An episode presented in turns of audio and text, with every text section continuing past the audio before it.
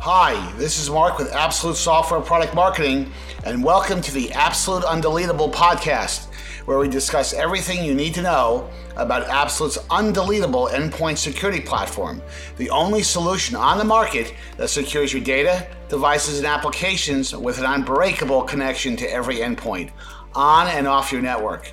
Today is Wednesday, November twenty-fifth, two thousand twenty, and today's podcast guest is Jason Short, Vice President of Product Management at Absolute. Jason, welcome to the podcast. Thank you, Mark. Good to be here. Glad you're joining us. Uh, tomorrow's Thanksgiving, big day for everybody. You have any big plans? I do. We're going to try our first family-wide Zoom-style Thanksgiving dinner. Uh, we set a a little screen at the end of our table. We're going to try to keep our three-year-old from uh, putting mashed potatoes on the camera and and see how it goes. Well, I'm sure it'll be an enjoyable, it's a challenging time, obviously, for everybody, but I wish you and your family a wonderful Thanksgiving, and uh, uh, glad you actually could spend some time with us today to go through some exciting news um, at Absolute. A couple of weeks ago, um, a new release, seven point one four of Absolute's popular endpoint security pl- uh, platform was released. Let's uh, talk about it in detail because it's got some exciting features, but let's start off with what's new in the seven point one four release. Yeah, thank you. Uh, is, uh, this is now our third release that we've done kind of in a work from remote environment. And uh, we're definitely getting the hang of going through usability testing and, and, and whatnot, uh, all remote. Uh, but in this release, we've got a few big items. Uh, the first is we're releasing a brand new software inventory. Uh, one of the things that we're finding during COVID is and just work from home in general, is that a lot of users who didn't have local admin access have been given that just so that they can download and, and utilize the tools that they need. And so performing those uh, software inventory and a, really a source of truth of, of what's on those machines is becoming more important. And, and to support that, one of the things that we've launched is a brand new software inventory, making it a little bit easier uh, for our customers to understand exactly what is installed on every machine in their environment. Uh, we also, uh, and we'll talk, I'm sure, a little bit more about this because it's one of the big items for the release, is uh, web usage for enterprise. We started the year early on releasing web usage for our education customers who are trying to understand and evaluate and, and ensure that students uh, going through remote learning were really paying attention and spending the time that they needed to on websites. And, and we've heard quite a request out of our enterprise customers. We had to retool the, the feature just a little bit to better fit the needs of, of an enterprise customer, uh, but have released web usage for enterprise to do really the same thing to help understand exactly how much time people are spending on those critical corporate uh, resources like uh, Salesforce or Concur or Uh, Workday, and, and ensure that customers are getting their full uh, return on the investment they're making in those SaaS-based tools. Uh, we've also continued to add more applications to our application persistence library, uh, specifically Palo Alto Global Protect and, and NetScope, continuing to enforce and reinforce the tools that our, our I T teams and security teams use to maintain connection and control on those devices. Uh, we've also added some additional functionality and, and usability uh, with the way that actions happen in our console, uh, providing more capabilities for somebody to send out actions more broadly to their devices, and then uh, if need be, to pull those actions back and cancel them before they've been implemented on the device. Uh, we have uh, a few items that we've either continued in tech preview Uh, or had just released a tech preview that uh, we're excited to bring to our uh, our customers in the next few months. Now we're gonna we're gonna get into some a few of these items in a, a little bit of a deeper detail in a second, Jason. But the question I have for you is that I've noticed that thematically, you know, Absolute's platform, which has been out there for a long period of time. Uh, for those people who don't know, um, it takes advantage of the um, uh, embedded uh, firmware that's in over five hundred million devices out there, chiefly P Cs of all different brands and stripes, which is an amazing number. But what I noticed thematically is that COVID nineteen, which has been really hanging over the world for the last eight or nine months, that even that has influenced, frankly, some of the development um, with this new release and, and presumably future functionality. So could you talk a, just a little bit about that in terms of about, from a product management standpoint, how you look at the market, how you look at different trends in the marketplace, and certainly, you know, work at home has exploded uh, over the last eight or nine months, and it's obviously a very, very big thing, not only from a productivity standpoint, but from a security uh, standpoint as well. You know, companies really care about, frankly, protecting their devices uh, when they're in, in someone's home. So can we talk a little bit about that in terms of the relationship between, let's say, current events and what you're doing from a from a future standpoint, and, and from a road in the uh, looking at the roadmap broadly? Yeah, absolutely. I mean, just just like everyone out there, Absolute internally has had to adjust our, our working environment and have seen the same obstacles that a lot of our customers have seen with uh, a critical application uh, uh, breaking in the field, and and without it being on the network, having uh, fewer options to be able to repair that remotely. As we try to spend a lot of our time in product management with customers, Uh, I used to I used to joke around when people asked me where I was based. I would say Economy Plus, uh, but really that that whole uh, that whole ad- way of interacting with our customers has changed so much.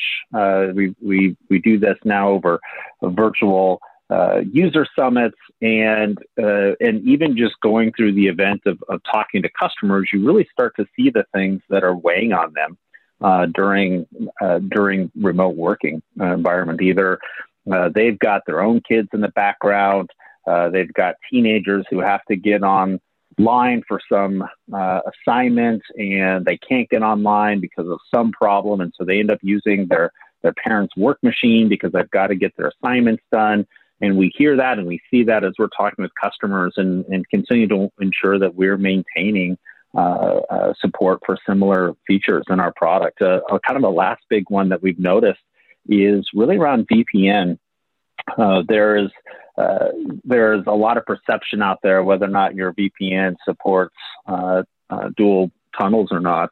There's still a perception that V P N slows down your network, and so people don't join V P N unless they have to, which means that uh, they are either downloading critical customer data onto their machines because they don't feel like they can rely on being able to access that through uh, through V P N.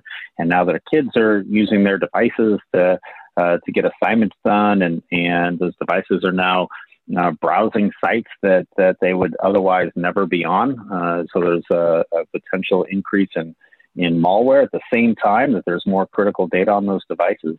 Uh, but but more importantly, even then, those V P N tools start breaking.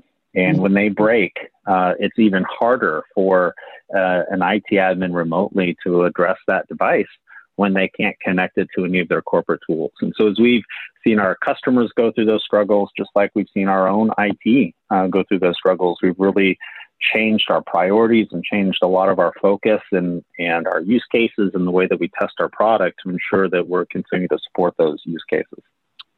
You know, and, and let's focus on uh, you know, two or three features that are, is really, um, you know, uh, the, the big hitters of this new seven point one four release. And I really want to start with the uh, web usage trends capability and the ability to be monitored, because that, that is a big deal.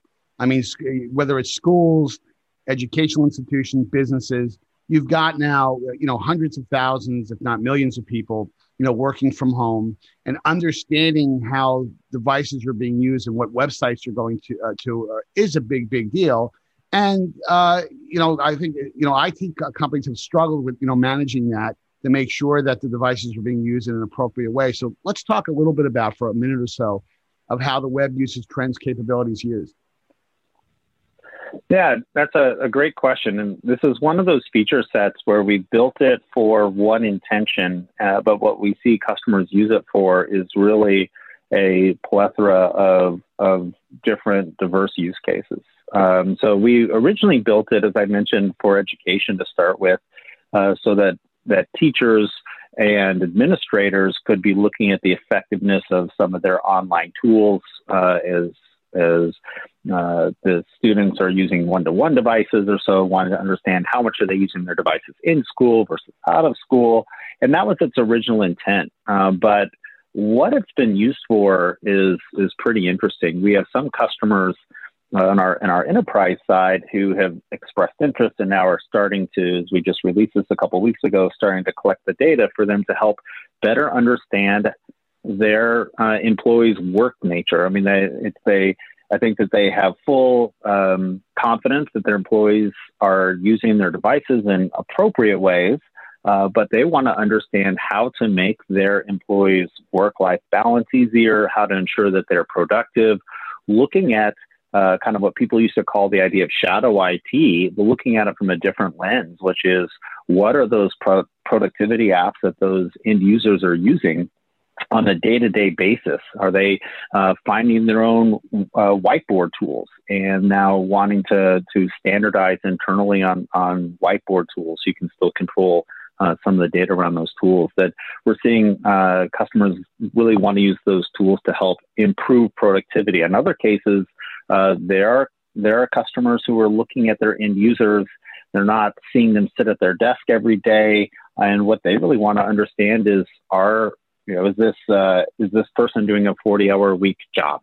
Uh, and the unfortunate reality is, is there's a lot of people sitting at home that are not necessarily getting everything done that they need to get done. And the evidence is they're not sitting in front of their machine uh, getting the work done. And so uh, kind of on the other end of that spectrum, we see uh, customers wanting to look at that purely for understanding why end users are not Um, and, and employees are not uh, working every day. And then, uh, as you mentioned kind of early on, there is a bit of security and, and assuring that the devices are being used for appropriate means. Uh, when, again, when those devices are not sitting in, uh, in on a, a floor with open cubicles or some open seating area, and people are using those devices in their, in their living rooms or dining rooms or their own studies, Uh, there is some concern that those devices are being used inappropriately, and, and really the fear there is some of that inappropriate use also opens those devices up to uh, potential additional malware or additional risk. And where we kind of talked about earlier why that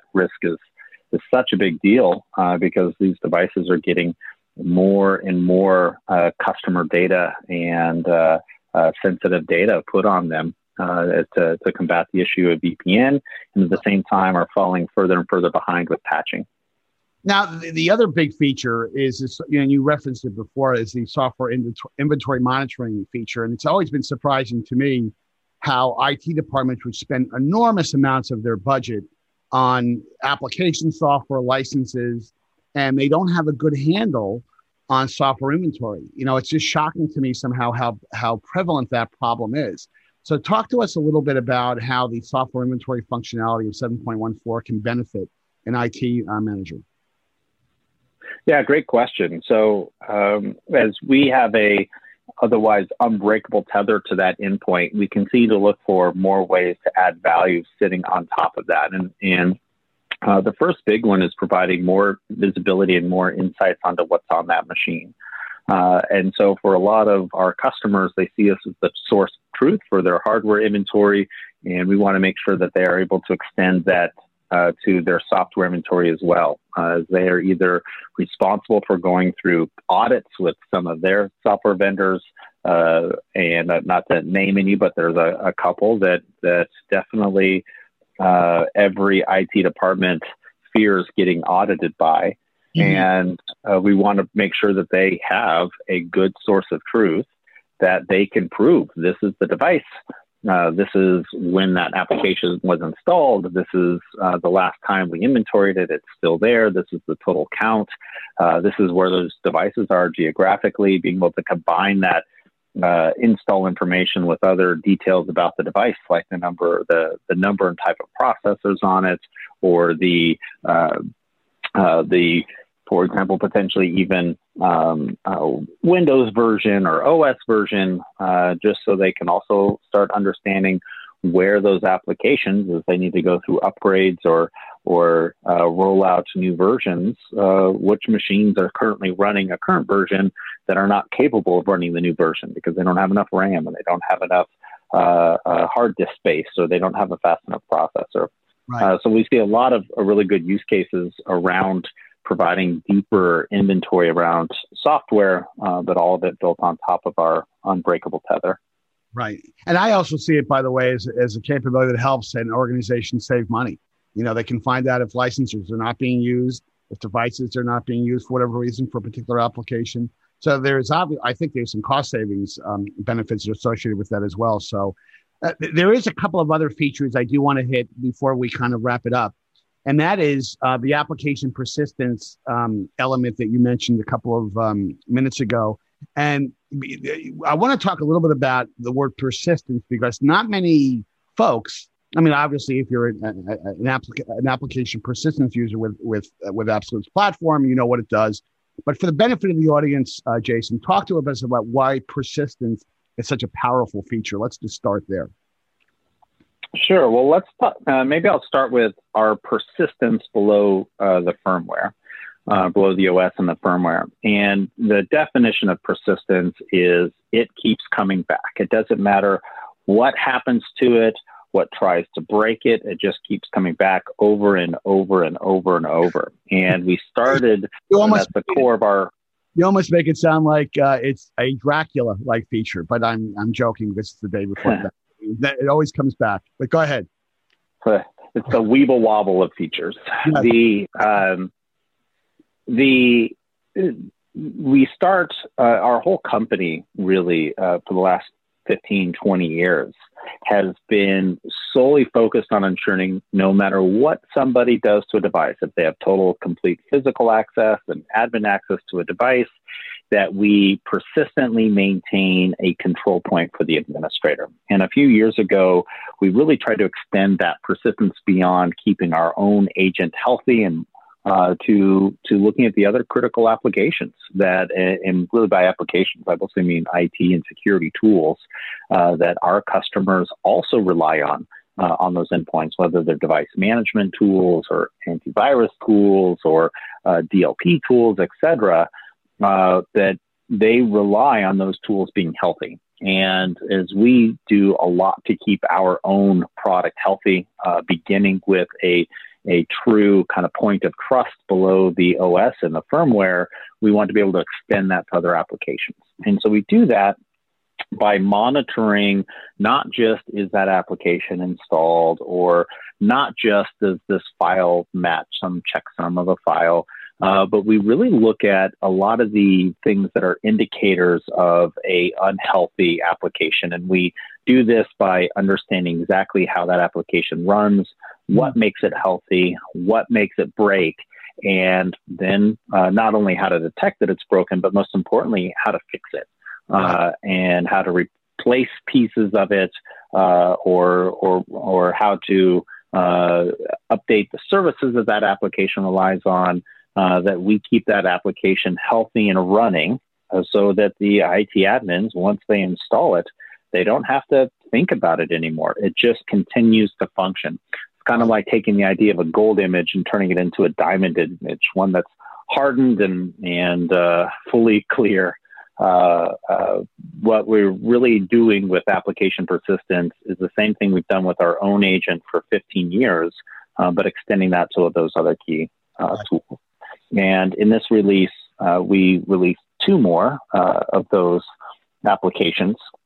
As I mentioned before, uh, Global Protect and NetScope, uh, both of those uh, applications that a lot of our current customers use, uh, both of those applications that some of our partners uh, also go to market with and, and promote. So we're continuing almost every release, uh, adding a handful of new applications to our ever-growing library. And I mean, you know what the, the interesting thing is about that too is that the, this application persistence capability, you just uh, uh, it's very it's almost impossible, frankly, for other companies to emulate that capability because they're not in the firmware. Absolute's capability is actually embedded in the firmware in, in you know a half a trillion device, uh, half a billion devices, and that's such a big number that um, I think that's one of the key reasons why Absolute customers really are thrilled with the feature, because you can't you can't you can't enable that without having it enabled below the operating system, which is enabled via the firmware in every device that's out there. Um, last question for you, or actually a couple of questions for you, uh, is uh, and this is orthog- um, orthogonal to the discussion. A new mobile app was uh, was announced by Absolute um, a, a few weeks ago. I want to talk a little bit about that because we live in a mobile world. Everybody's got a smartphone. Everybody's got a tablet. How does the uh, new mobile app um, uh, really benefit users who are using the Absolute platform? Yeah, it's really, it's, it's a great tool for our administrators to be able to immediately take action uh, to understand the status of a, of a device and take action on it uh, from, from, their, from their phone. Uh, mm-hmm. So it doesn't matter if they are within arm's reach of their, of their computer and can log into the console. They always have the ability uh, when they get a call about a missing device. So they get a call about a Uh, a device that's been stolen, uh, that they can immediately take action on uh, on securing that device, securing the data on that device, and uh, also just overall understanding the risk point of that device. Uh, so if they are at the grocery store, uh, I would love to say if they were at their, their in-laws' house for Thanksgiving, although I know a lot of us are trying to do uh, really be, be socially conscious and, and not... Uh, Uh, not crowd too much. Um, we still want to make sure that wherever they are in the world, they can secure the devices that they're responsible for. And the mobile app goes a long way into to providing that anywhere access. No, that, that, that we live in a mobile world, you know, and the fact that that capability now can be accessed with a very simple and intuitive mobile app is terrific because, it, like you said, it allows um, users who, you know, have the platform to re- really engage with the, the, the platform in a real-time manner. If something happens, they get alerted immediately and, uh, you know, they can take the appropriate action. Uh, last question about the seven point one four release, uh, Jason. How do customers get it? Uh, existing customers don't have to do anything.